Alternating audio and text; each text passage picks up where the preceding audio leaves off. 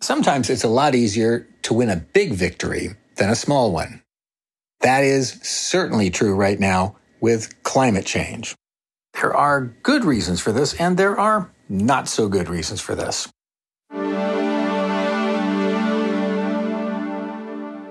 I'm Bill Shireman, and this is a moment of BS, a podcast to disrupt the dividers that are splitting our nation apart and to raise the voice of the silenced majority 70%, the red and blue Americans who can agree on solutions if we just talk. Champions of Climate Protection had a great victory last year with the passage of the Inflation Reduction Act.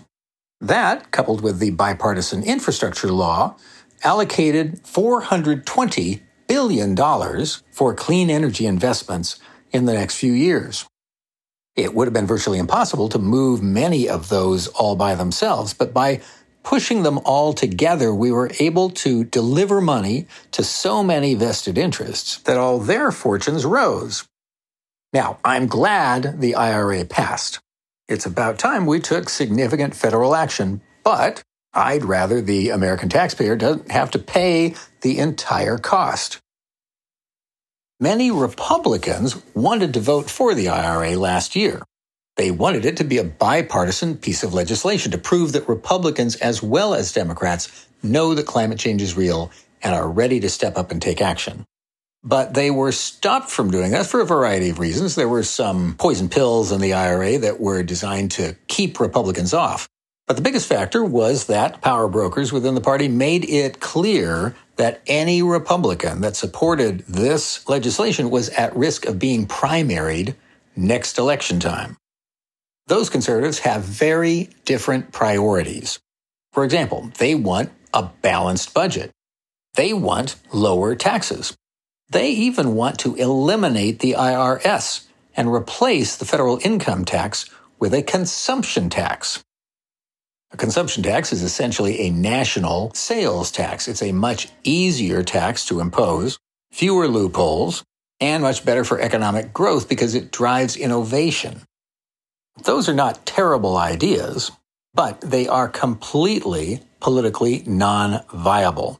Republicans are in no position to successfully drive a balanced budget, cut taxes, cut spending, eliminate the Internal Revenue Service, and replace the income tax with a consumption tax. They just are nowhere near having what it takes to get those kinds of goals. So, should they lower their sights or maybe should they raise their sights? Let me make a case that here, both sides should raise their sights together. Here's how. Economists for decades have said we really need a consumption tax that is much healthier for our economy than our income tax. But a lot of interest groups oppose that because they like the advantages that the rich and powerful get to burrow their own little holes in the tax code and cut their income taxes, sometimes to zero. Most Democrats and most Republicans are beholden to the various interest groups that demand this. Neither side alone has any real chance of reforming income taxes in a way that makes them fair. But this idea of a consumption tax has a corollary that has also attracted the support of economists for decades. It's called Pigovian taxes, taxes on things we don't want. The consumption tax is a kind of Pigovian tax. It recognizes that we don't really want to have to buy a lot of stuff. We want the services that all that stuff delivers to us. And by innovating, we can get all the services we need with less stuff and less spending. A consumption tax can be even more effective at that if you focus it on pollution. When we put a price on pollution, pollution can be cut radically. I've written a number of laws in this arena and I've seen it happen time and time again. Most Republicans and a lot of Democrats don't want to put a tax on pollution because we already have plenty of taxes. Sure, we might be driving down pollution. That's a good thing. But do we really need to spend more money on the federal government? I don't think so. So here's a better idea.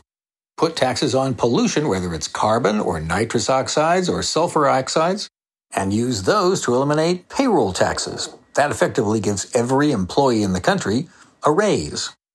If there's a direct match, then people would be paying the same taxes overall, but rather than paying it to the IRS, they'd be paying it when they buy gas at the pump. But here's the difference.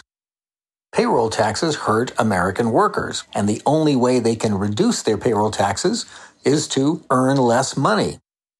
When you give them all a raise by cutting payroll taxes and make up the difference by paying another 80 cents a gallon, there is a way to lower your taxes, and that's by driving a more efficient car, using transit, riding your bike.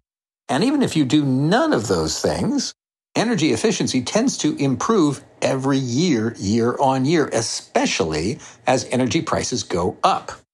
So you've just shifted from a system of taxation where taxes continually increase because people's payrolls tend to increase to a system where your taxes tend to decrease because rates of pollution tend to decrease year after year.